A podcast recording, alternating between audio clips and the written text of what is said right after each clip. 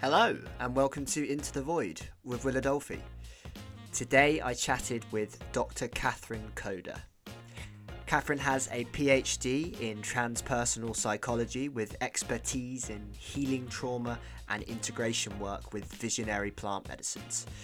So she brings together Western clinical psychology, Eastern spiritual teachings, and indigenous wisdom to connect body, mind, heart, and soul in her transformative work with people. So I think you can see why I uh, invited Katherine on. this was one of the most interesting discussions I have had, and there will be links to Katherine's incredible book, After the Ceremony Ends, which is the one I read, and all the other information is mentioned throughout the podcast. There's even one book that Katherine recommends, which get, gets cut out, and I've included that in the references, so do check that out. Anyway, without further ado, let's get straight to it. Katherine Coder.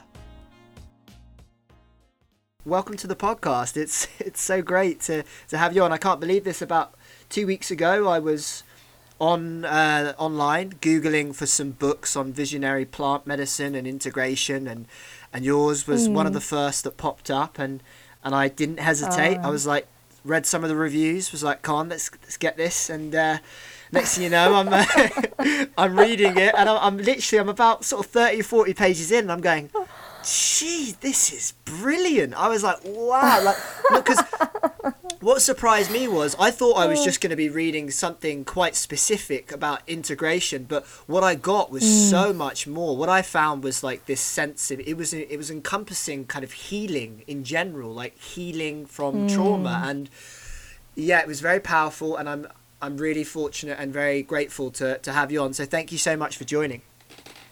Oh, thank you so much, Will. It's wonderful to make your acquaintance this way, and I'm I'm so pleased that you're really enjoying the book and you've got it seems sounds like you've gotten a lot out of it.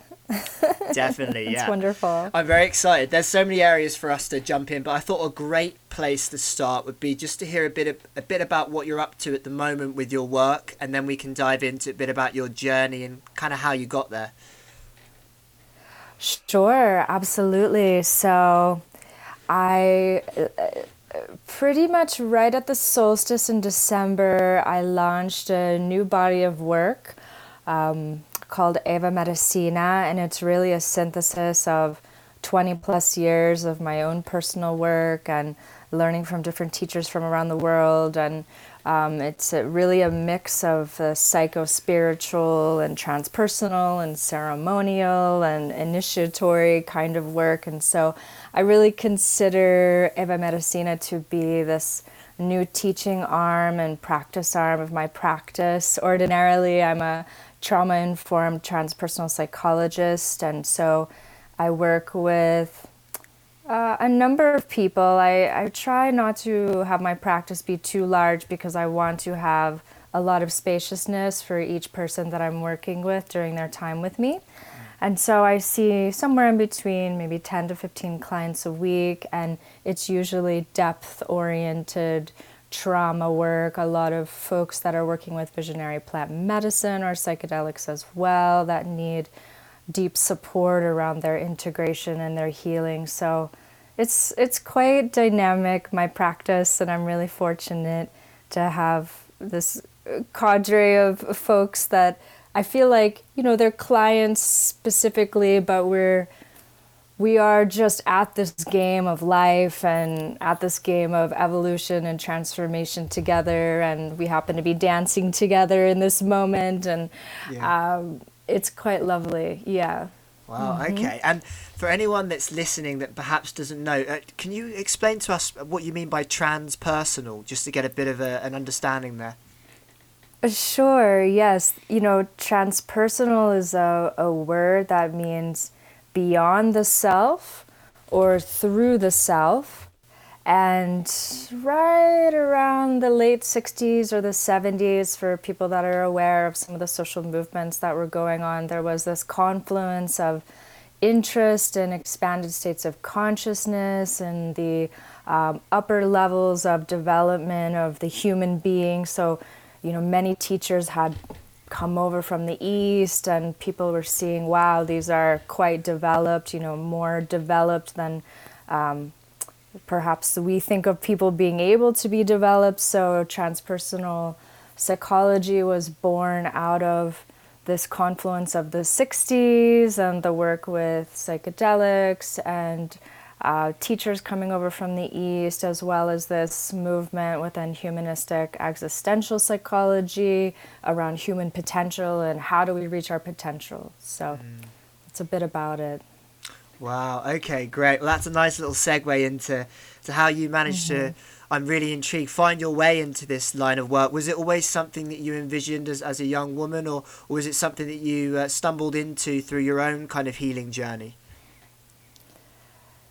It's such a good question. I never really envisioned myself doing anything like this. I was, you know, my parents had set me on the path of, you know, becoming a CEO of some corporation or working on Wall Street or something like that. And, um, you know, I quickly discovered uh, during the university days that I really hated all of that. You know, I really, I liked people. I discovered I really liked people, um, and I really like cultures, and I really like learning about how everyone in the world and their different cultures does life. And uh, I was very interested in all of that, but much less interested in finance, accounting, and things like that that I was sort of slated for. And so I took this very sharp detour. Um, after university, and I went to the Peace Corps, and so I lived in a small fishing village in Haiti mm. for two years. And there, many, many things unfolded for me um, in my time there that really altered the course of my life. Mm. Mm. Mm. And would you be okay in like kind of sharing what what this kind of time, what it meant to you, and, and perhaps something that you an experience that you had that maybe was an experience that altered this kind of course of your life and I'd be very intri- intrigued to know.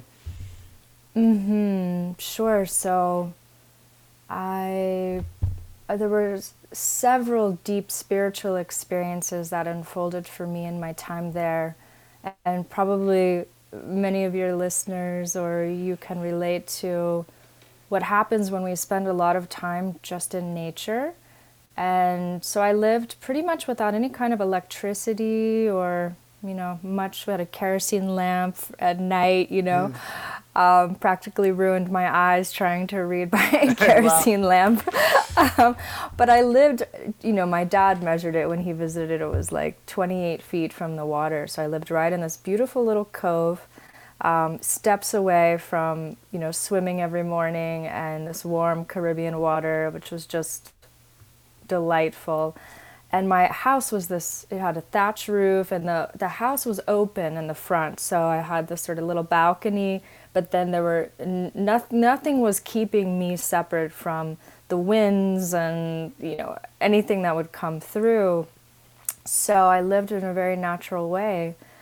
And during those years i had these really deep awakenings to nature. And i you know, it was sort of the first time, I think I was 22, 23, that I realized that I was not separate from nature. You know, you know, we get this mm. training as humans that we're we're different. You know, we're you know nature's over there and we're over here, and um, you know this idea of being independent. You know, was something that I had been raised with. You're independent. You need to take care of things by yourself, and so there were these deep kind of transformative awakenings where I would just be in this reverie of realizing that I was completely one with the natural world, that I was of the natural world, that I'm part of everything, that I am not independent in any way, shape, or form for the rest of life. And, you know, there were some experiences that were, you know, they were quite quiet. I didn't speak of them really to anyone. But I would have these moments um, with myself and with nature and the surroundings where I was was quite extraordinary. Mm-hmm. And you know, another one that was more of a pure non dual experience where all the boundaries of everything just disappeared and I was just absorbed into this oneness experience for a while. I mean, there were things that just emerged, you know, in wow. this very unlikely context in some ways. Um, although I had been practicing meditation and yoga and things like that. Um, so that was quite transformative and felt like, okay, yeah, there's more, much more going on here. And kind of set me up in a way to be a, a mystic of sorts, you know? Mm. Oh wow, that's yeah. There's a mm-hmm. couple of things I'd like to just uh, touch on there. That that's really interesting. Um, I wonder. You mentioned yoga and meditation, so I just wondered whether you sort of have an idea of perhaps there were things that you were doing in the build up to these uh, experiences that you think helped you to have these experiences, and then another little follow up after that is that these these experiences did they did they like did they kick off a prolonged period where you felt just at one, or was it a kind of fleeting thing and a gradual build towards, uh, guess, a state of wholeness, you could say, um, if that makes sense? Mm, it does make sense. Yes. So, well, I, you know, previous to this, I had had a, a, a small breakdown in college. You know, I refer to it as a very sort of a minor experience, but it was um, it was one where I had this kind of collapse of um, a future, and so I had thought I was always going to have this one future, and then I realized it was not going to be workable, and I fell into this sort of sidelong depression, somewhat minor for three or four months, and it was in that space I was sort of this incubating um, you know, the old, the ideas that I'd always had had fallen away, and these new ideas hadn't really emerged yet. And so I was just in this space. Yeah. And I spent, you know, a lot of time reading, and uh, you know, as as the world and the universe works, friends handed me what are you know spiritual books, mm. um, and I read I read the Celestine Prophecy and I read many others. And so as I was doing that, these ideas in these books really made a lot of sense to me. And so then I started with this yoga and I started with some little bit of meditation because these are things that were recommended and and it was you know it was quite an innocent practice but it was just my way of building connection to something that felt like it was more true or more real. And I found a little yoga studio way back when in Philadelphia where I was in school, and I used to walk down there from campus and attend classes. And so I just carried that practice with me when I went to um, Haiti. And so I do think there was a kind of a preparation in some sense a little reading that I was doing and ideas that I was connecting with and in Haiti I don't I don't know if you're familiar with the book um, you know Alan Watts is just a I'm a huge mm. fan of mm. Alan Watts and and I picked up this quote unquote random book off the shelf of this woman where I had worked for her organization in Haiti and it was the book on the taboo of knowing who you are. I don't know if you've read that one. No, not yet. Um, okay, such a good read, and it was, it was an introduction to essentially Advaita Vedanta, and the hypocrisy of our own, you know, sense of existence, and you know how we are, we really don't exist on some level. This idea of a separate self doesn't, it's not true, and ultimately true. And so I was reading all these things certainly before these experiences took place. Yeah. Um, and they were more, I would say, fleeting. But I really have to say the just the embeddedness in the natural world, the lack of, you know, use of electronic devices, the falling into a natural rhythm of waking with the sun and going to bed with the moon, you know, mm. this is natural, um, spending a lot of time, you know, barefoot and hiking and um, just connecting with people in my community. I think that was really important as well. Mm. Wow. Mm-hmm. Yeah, it seems yeah. so simple when you put it like that, doesn't it? It's just the absence of society and stillness, and within that stillness, we can we can find well this connection that was perhaps already there. But you say something in your book that really uh, stood out to me. you talk about how these uh, these practices, these psycho spiritual practices, um, they they can bypass the rational mind, and that really, um, yeah, that really kind of resonated. I was looking for some language to describe what has been happening to me uh, when I've mm. been using these practices, and you talked about connecting with nature when I've gone off on my own, which I've done so for the first time. I was actually mm. astounded at at the at what happened to me essentially when I put down the tech technology and I kind of retreated for a very brief period of time on my own. Um, the opposite of what I anticipated, which was pro- probably loneliness and and other things, but actually it was one of the most meaningful and connective that even is a word experiences of my life and mm. yeah it's it's fascinating i was i guess when i asked you that question of yoga and meditation it's because we're all we're all searching for what to do, right? We're all searching mm. for things to do. I, I, like in in a sense we want to hear from someone with your experience. Oh guys, if you just do this yoga course online, um by the end of it, you know, you're going to be healed. Um and I and I'd love to hear more about your journey because already what I'm getting from that is that no, it's it's very hard to pinpoint exactly what causes these um, these moments, right? These experiences that do set us on a in a different direction. But it seems that you had reached a point in your life where and like so many others where you were you were done living the way that you were living um, and you were in search reading these books shows that and in a way it's your friends gave you the books which i always find remarkable. It's kind of like a higher power thing. I kind of see that now. You know, someone mm-hmm. hands you a mm-hmm. book. I mean, for me, it was the book um, Awareness by Anthony DeMello. I'm not sure if you've read that one, but oh, um, I haven't, but I, I know of him. Mm-hmm. Yeah, it's a fantastic book that my friend gave to me, and it was sat on my shelf for a couple of years and then I'm going on retreat and I put it in my bag and I'm listening to a podcast and the podcast says if you're going on retreat read this book and I was like, hang on a sec. and then, That's yeah, perfect. I checked my bag and there it is. But no, I'd love to, so I'd love to just finish up on your, and kind of get, just hear more a bit about your journey. So after, after this period in your life, what, what happened next?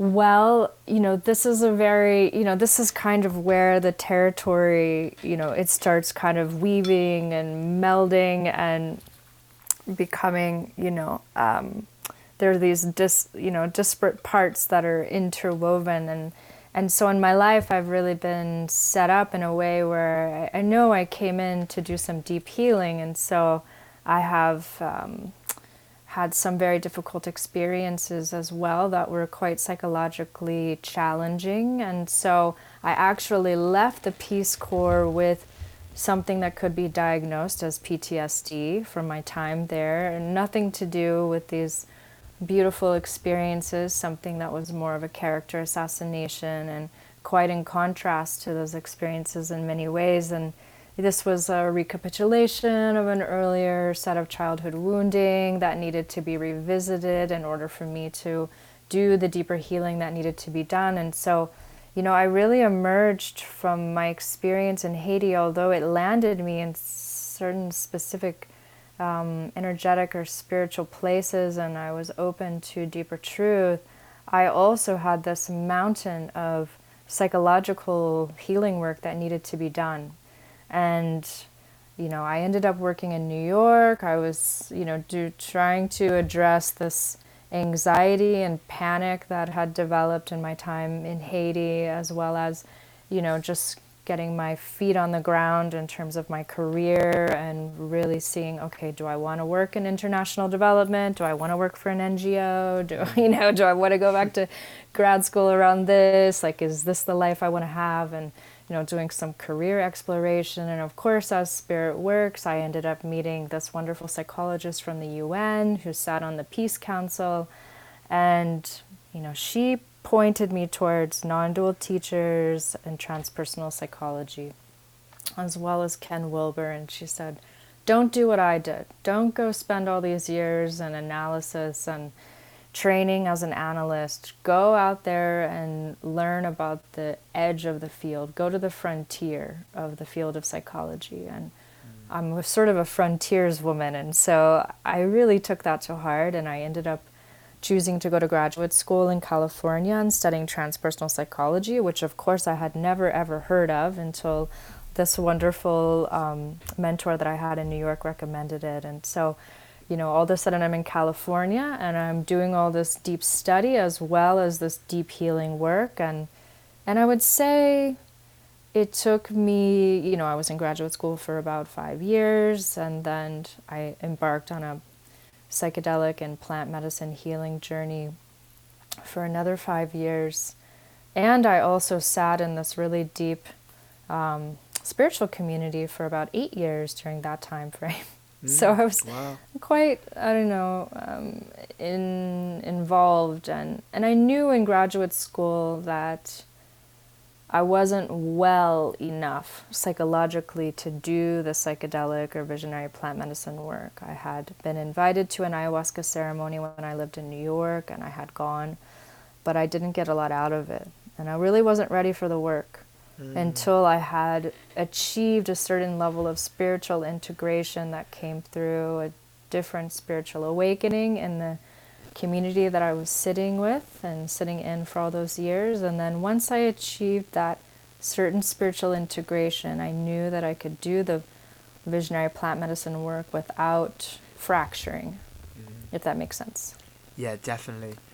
Mm-hmm. Yeah. Okay. Okay. Wow. Yeah. Uh, let's mm-hmm. let's touch yeah. upon that's. yeah. I'm so, yeah. I'm getting quite excited about this conversation. There's so many different so many different avenues uh, we could go down, but we've we've touched upon ayahuasca. I think that's a, let's just give people a little yes. sense because I'm sure there'll there'll be people listening that um perhaps will be wondering, like, will be thinking, mm. wow, there's there's great benefits to doing this this work, but they'll be thinking, "Am I ready? This sounds scary." And I just wonder uh, whether we could have a go at um, explaining to them what, what what it is to you. What how would you explain the experience to someone, and how how do you know when you're ready?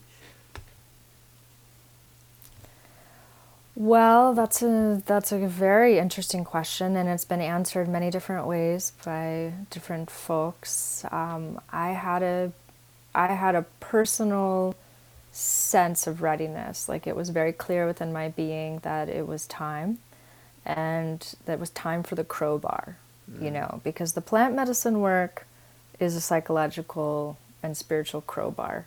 So this is a tool amongst many in the toolbox and it isn't one to use lightly. And I, I say that, you know, let's underline it, let's mm. bold that statement because I think people go into it reading these accounts of others that have had these amazing experiences, and there's less emphasis put on just the amount of intensity that is present in these experiences and and the possibility for you know some psychological splitting that could come out of it. So i like to think that some people have a call, they receive a call, they have a dream, they have something that happens to them where they realize that this is what is necessary um, or it's on, you know it's on their path. Mm. For me, there was an internal knowing. Um, when I counsel people around whether they should work with visionary plants or not, psilocybin included, because psilocybin and ayahuasca are very similar in many ways um, in terms of the intensity of the experience. So I usually ask hmm. if they have have not presenced this already. I ask if they have done any trauma work because many of the people, at least that seek me out, are wanting to work with the plants because they feel that they are at their wits' end. They have tried everything and they don't have any options left and mm. this is what they think is going to be helpful and a lot of people don't know about somatic therapies they don't know about these other more mm, in depth approaches to working with trauma. They've been in talk therapy or this or that, and they haven't seen a lot of movement on the needle, so to speak, in, in their mm. So, I usually, if a person has not tried a somatic based therapy, which is it's a light, it induces a light trance state in which the nervous system can process through um, what is out of balance. Um, very helpful for people with PTSD, CPTSD, anxiety disorders, depression, etc. And so it's it is a more gentle approach, although it's very effective. Mm. And so if someone hasn't tried that, I will often recommend, you know, I recommend that you try it and just see because um, you know, I don't mean to be, you know, these cautionary tales, but I have, you know, worked with a number of people over the years that were quite damaged in their experiences with plant medicine. It is not everyone, but people have come back from the jungle broken mm. um, in retreat centers that didn't hold the right space for them, that underestimated their trauma, you know, etc. And so they came back in pieces from their experience. And so then it's there's a there's a special work of triaging a person who has um, been damaged by the medicine work and the mm-hmm. people holding that medicine. And so then there's a number of things that need to happen from that place. And it's more, it's more rare, I would say, but because I receive those cases, I see this. You know, I see it happening, and I have my own personal experience with psilocybin where it did cause a bit of a um, we call it susto. That's a Latin American term for fright, but it's a culturally bound syndrome. It's a bit like PTSD. So I have my own experience of right. um, having a medicine experience that that yielded someone who was less whole, um, and I worked through that over a period of probably a couple of months with a healer that I was working with. It took three or four separate ceremonies to really fully recover myself, and so I think that you know, as one is working with a crowbar, um, it's good to realize it's a crowbar and not think that it's a, you know, a s- small screwdriver or something. yeah, so. yeah, yeah. Oh my god! Right. Okay. So that's really interesting. You've just raised something there because it seems that the um, you know the sanctuary or the environment and the uh, the people that you are engaging in this inner work and medicine with it have a, a direct impact on the experience and the the integration absolutely. sort of afterwards. So absolutely. because obviously I, I, you read a lot about ayahuasca and how it, it will teach you what needs to be taught if you if you're able to be open but i'm curious as to as to what degree then it seems that so we have to do our homework, is what you're saying, right? Let's do our yes. homework and and make sure mm-hmm. that we're mm-hmm. feeling called to do this work because there are it, there are risks.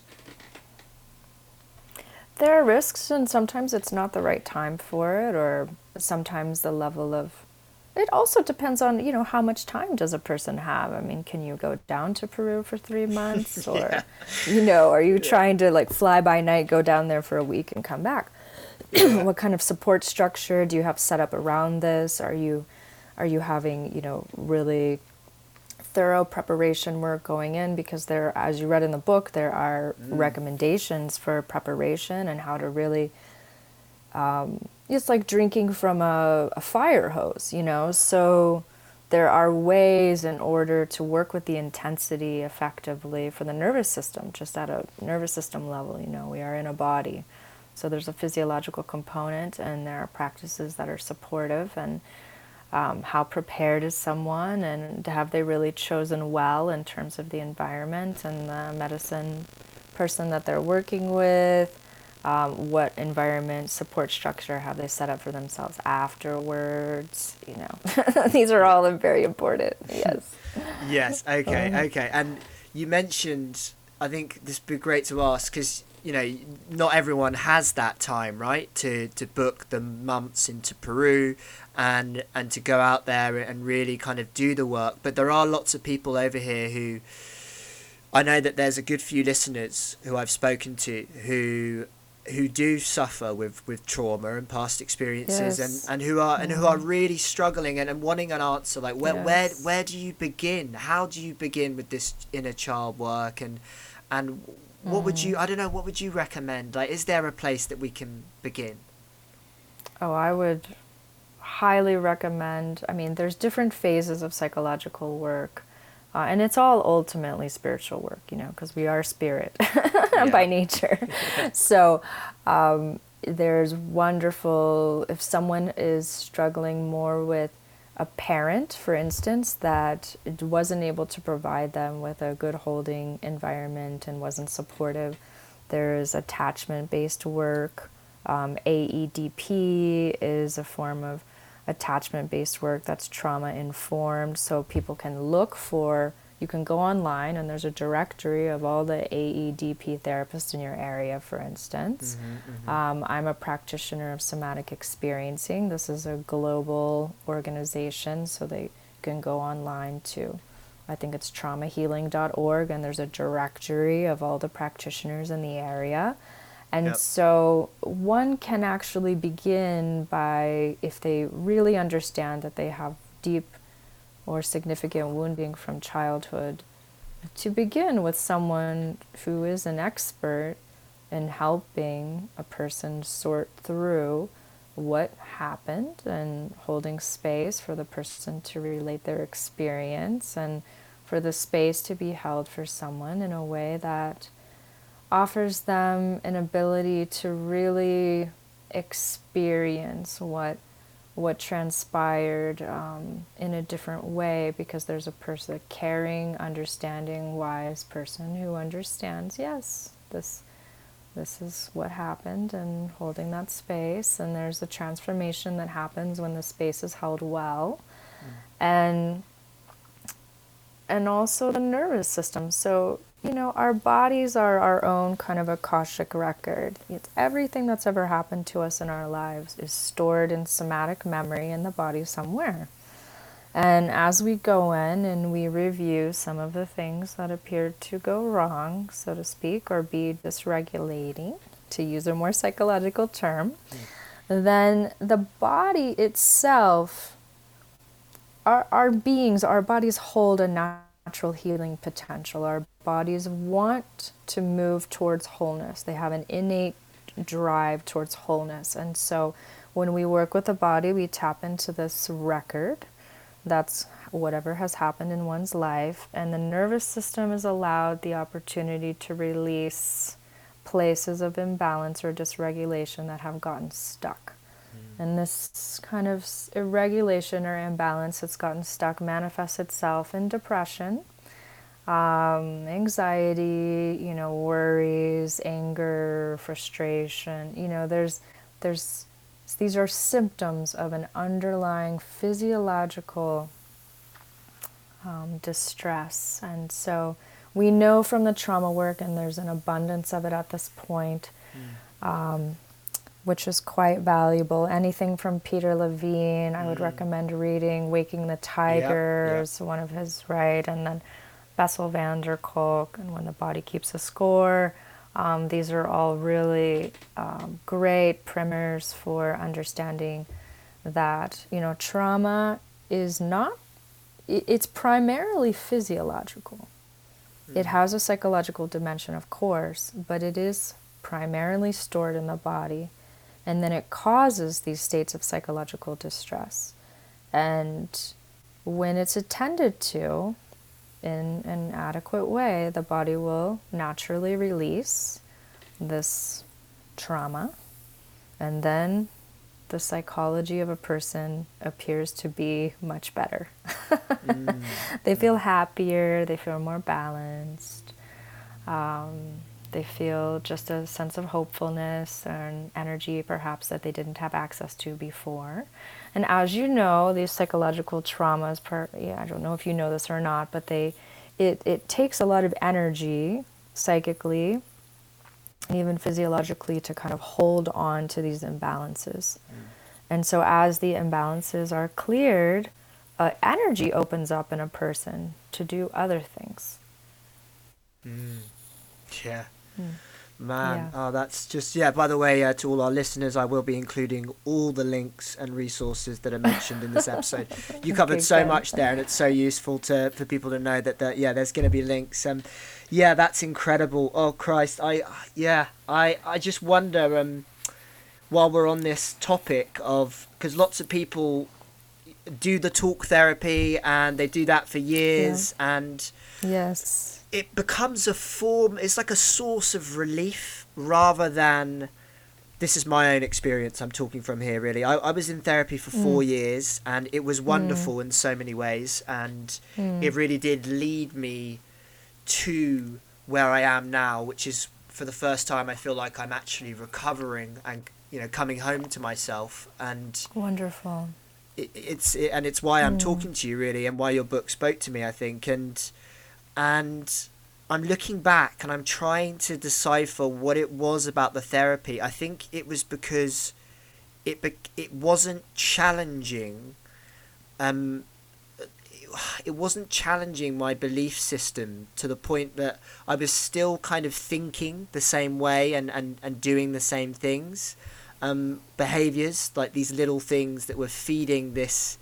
Um, well, I've got complex written down here because Mm-hmm. The the bit you include by a, a wonderful um, intellect on the subject, James Hollis, in your book. Um, mm. You talk about complexes, and you just touched upon it there, and it made me think. It it really helps me when I think of this trauma or whatever you want to call it as having like a life of its own. And yes. for some reason, I'm picturing, I'm not sure if you've seen the film Flubber with Robin Williams, but this little squiggly green thing that, that moves and, and maneuvers. I haven't seen it. well, I'll have to see it now. just just Google it afterwards if you will. Uh, but it's, uh, no, it's just this squiggly green thing. And, you know, you try and get your hands on it and it, and it goes, it squiggles over there. And, and I, have started to when I actually think of it as a kind of physical visual element that and I you know yeah. it, that is connected to my psychology but is in a sense it isn't my psychology that is when I really began to to kind of gain a bit of distance from myself quote unquote and yes this past that I was harboring and I just wonder if we could just touch on yes. that and and hear hear what you've got to say on um I don't know uh, the the complex and and what um, Hollis means by by a complex and how we can heal from it. Well, yes, and I I, I want to point out, um, you know, just congratulating you on your work because there what you're describing there is this really classic uh, trajectory and unfolding where you know we go from being completely merged with these traumas and uh, we you know we are them. We we have no separation from them at all. Um, it's just that is our our life. And then there is a movement where we start gaining this differentiation. So there's this sense of space between this behavior or what what have you or the set of some of the thoughts that come in or you know there's this complex right? So it's a, a complex usually of thoughts, there's affect, you know, which is emotion. Um, from the, the somatic work, there there's uh, often a physiological sensation that goes along with mm, it. Sometimes yeah. there's an image, so we can tap into the imaginal realm. There's a meaning channel, so there's a meaning that we ascribe to it. We've made it mean something, right? And we can describe that and you know so all all of the most helpful systems of psychological healing that have been developed you know they move through this process of a differentiation from that mm. you know it becomes something that you know you have lived with it has been a part of your life but there's a deeper recognition of a self mm. that is beyond that, that is deeper than that, that is, you know, I kind of I like to refer to it as a, a soul essence or a nature, you know, but you know, for spiritual traditions, a self with a capital, you know, S. There's something beyond just that is that is happening inside this larger container of the you, right? Mm. And and it, you know, in a lot of these systems, like if you look at IFS, internal family system, Dick Schwartz's work, or um, I studied psychosynthesis, which is uh, Roberto Assagioli, who's an Italian that was a, um, you know, colleague of Jung and Freud, and just sort of that these days at those at, you know original um, analysts, and so, you know, in we start to be able to identify these different parts of ourselves, and we understand that we are not just the part, mm. that it is something that, yes, it lives and breathes, but there are other aspects of the self. There's a deeper, total self that of which this is a part. But with the complexes, you know, do the doing the trauma work, like I talked about the energy that it, the psychic energy that it takes to really keep the complex together you know, as you delve into the heart of it, the complex through the body, and it starts unwinding at the physiological level, mm. it it opens a bit. Mm. You know, it's it's not as powerful as it was before. It doesn't dominate the way that it did. It doesn't take energy the way that it did. It's it becomes something that isn't as pronounced. Yeah. Sometimes it disappears altogether.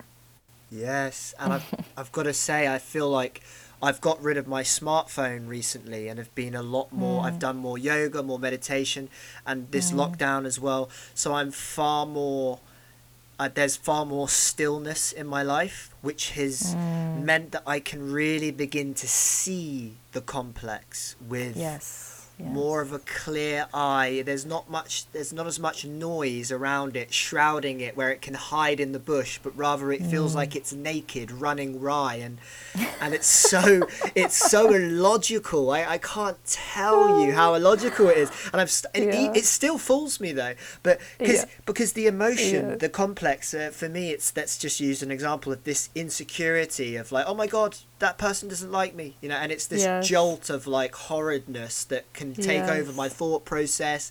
It can oh, yes. put me in my room. I, I'm not. I haven't got anything to say with my friends. I'm not enjoying myself. I don't want to read a book. I don't care about anything, and like mm-hmm. that is starting to happen so regularly and so absurdly that it's. I'm kind of like beginning to start being like, hang on a sec.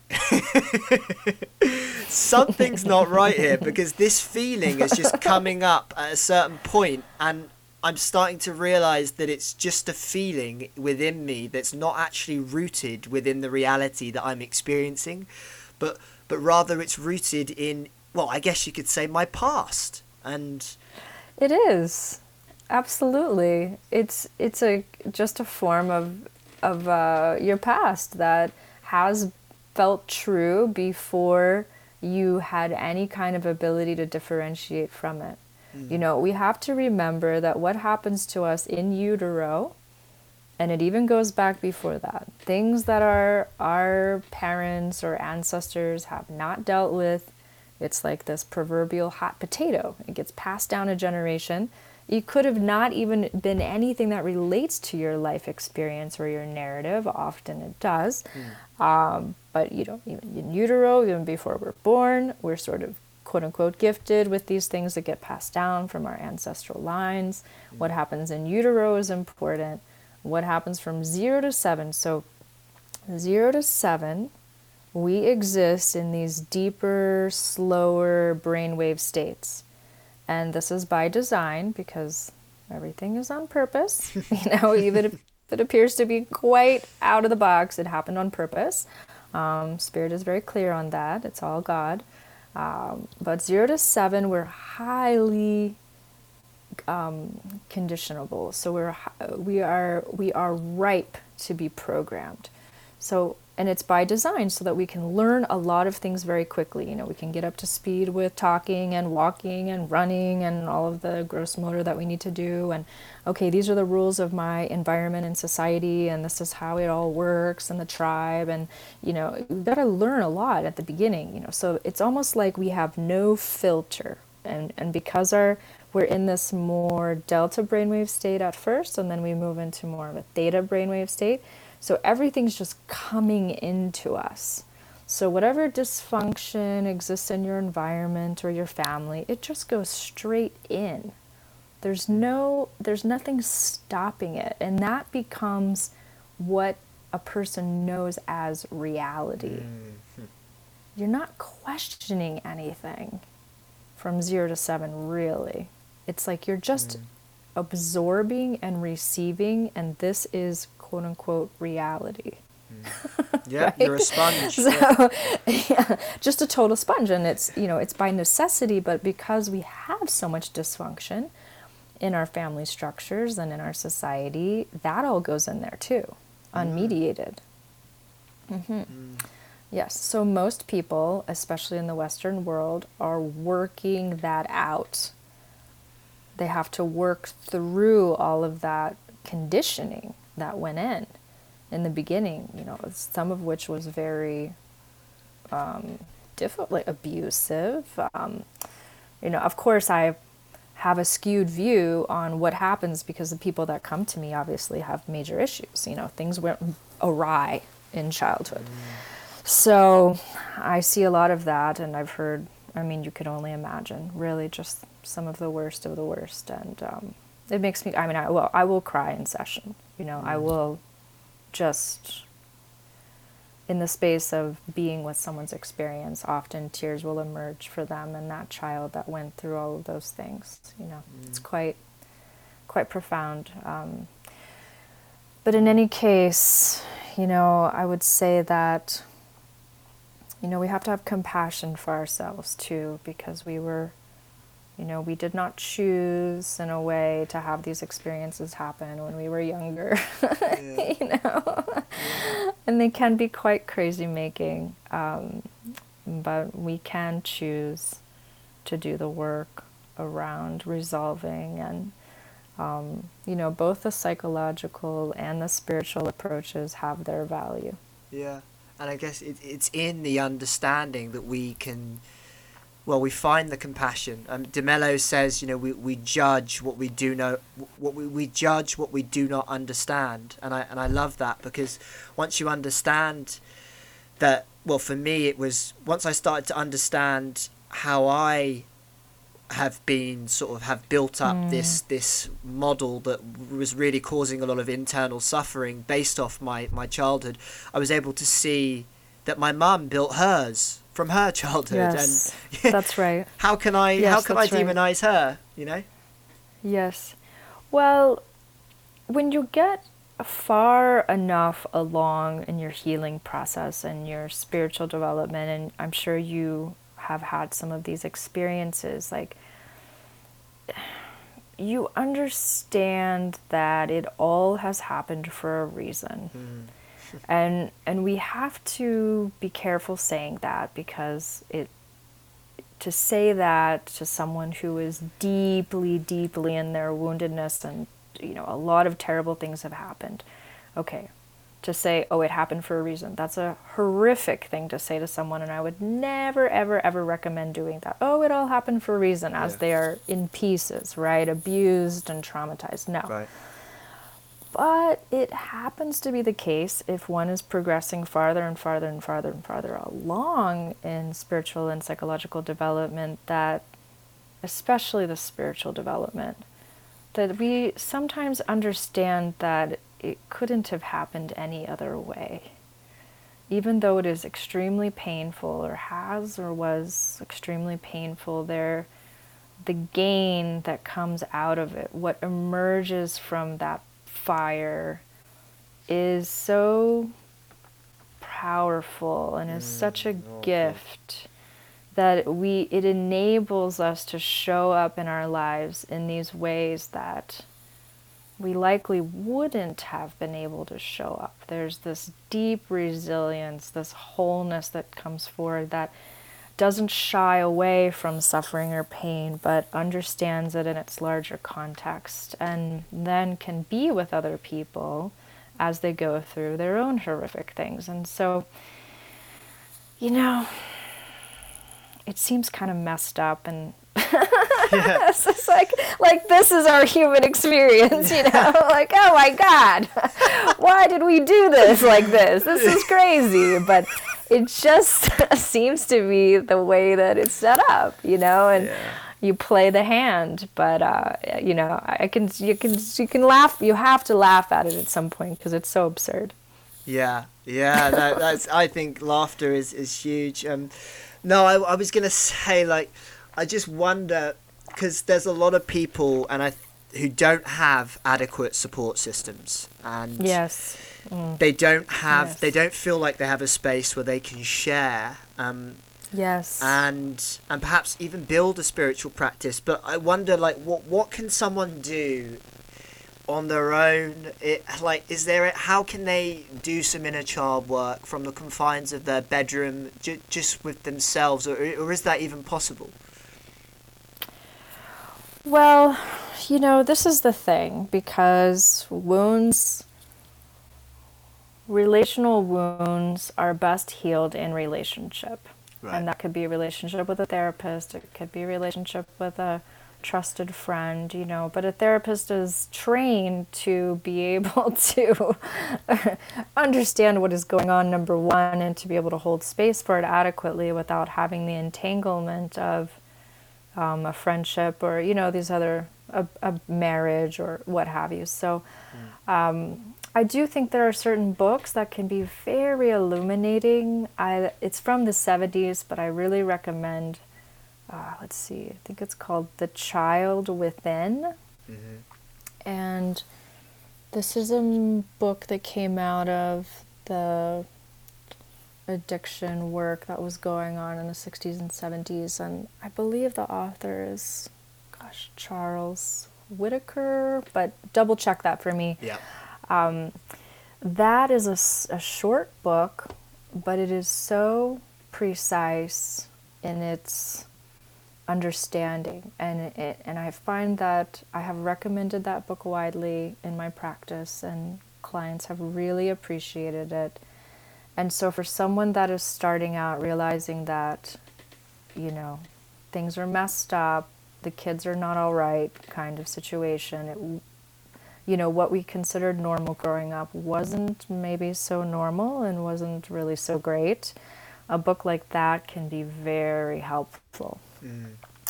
Um, there's another book which is kind of obscure. Um, it's written out of the psychosynthesis canon and it's called A Primal Wound. Mm-hmm. And that is for someone that's a little more psychologically oriented to begin with, has a bit of an understanding of the psychology, but that goes into great detail about how things go wrong with, okay. in childhood and what exactly is going like why it is wrong and how what is the response that comes from that um, dysfunction so that's a little bit more of a difficult read i would say but for someone who's hungry uh, and has yeah, read yeah. a little bit already that can be an amazing companion um, okay. as well. Okay. Yeah, so well, I would recommend those. I'm, I'm definitely mm-hmm. hungry, so I'm gonna put that on the read list. Thank you for that. Um, I'm, Let I'm, me know how it goes. Yeah. I, I, I, definitely will.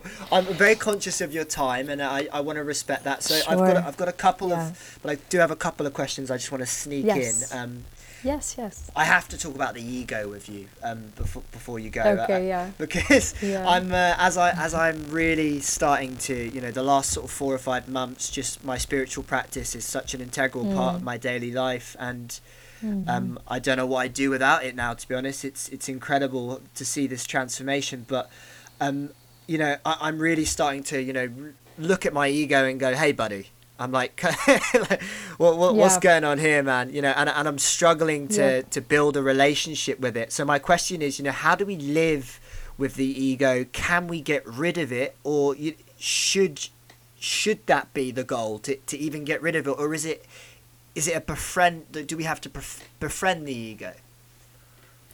Um, yes. So I, I would not recommend getting rid of it. uh, this is a yeah, this is uh, called psychosis. so, right, you right, know, okay. yeah, we don't want to go down that path. Yeah. Just temporarily, but, then always come back. yeah, yeah. so it's not a huge, yeah. So don't go that way with I'm- I'm it. just gonna I write mean, that people down. have this, right? um, I think even the Eastern traditions would acknowledge the uh, relative importance of the ego. So it, the I like to call it the migo. Amigo, I love that. Migo, this is me. Um, yeah, so it's kind of it's kind of nice to give it a kind of cute way of talking about it. But um, so ideally, what what we have is a healthy ego structure, and then we also have a spiritual underpinning where we recognize that it doesn't really exist like that the ego is unseated from its important status. You know, it's like, in some sense, it's like putting a child in the driver's seat of the vehicle. Hmm. You know, it is, it is not the ego does cannot by its very nature because it ex- it believes that it exists. It cannot hold the deeper truth of the fact that the spiritual truth that it is really a figment of an imagination. Hmm. So the ego is entirely geared around maintaining its existence, and it will do that by any means necessary. Some ways of doing that, I think I go into this in my book. It looks very dysfunctional, but it was like, no, no, no, I need to continue to exist. I need to continue these patterns because when these patterns exist, I know that I exist, and therefore, you know, and so that's can look very dysfunctional. But the spiritual work, and it's not just reading a book about it, it's the actual experiences of in that generate the insight of realizing that the ego is just uh, it is barely in existence really it doesn't it, it's ultimately empty in the eastern sense it is comes out of you know the manifest world um, but it is not ultimately real. And and that that takes the edge off the ego a little bit. Like okay yeah it isn't doesn't fully exist. We know that. But we because we are in manifest reality and you know here we are interacting and living it is nice to have a healthy ego structure that's balanced. It knows its place you know it is a tool of the master it is not the master itself. So it, it's kind of like you get to a point spiritually where the jig is up. Like you know it's not real. Yeah, yeah. but but yet you know everyday functioning it's good to have it operating uh, but not giving it so so so so much credence or importance you know?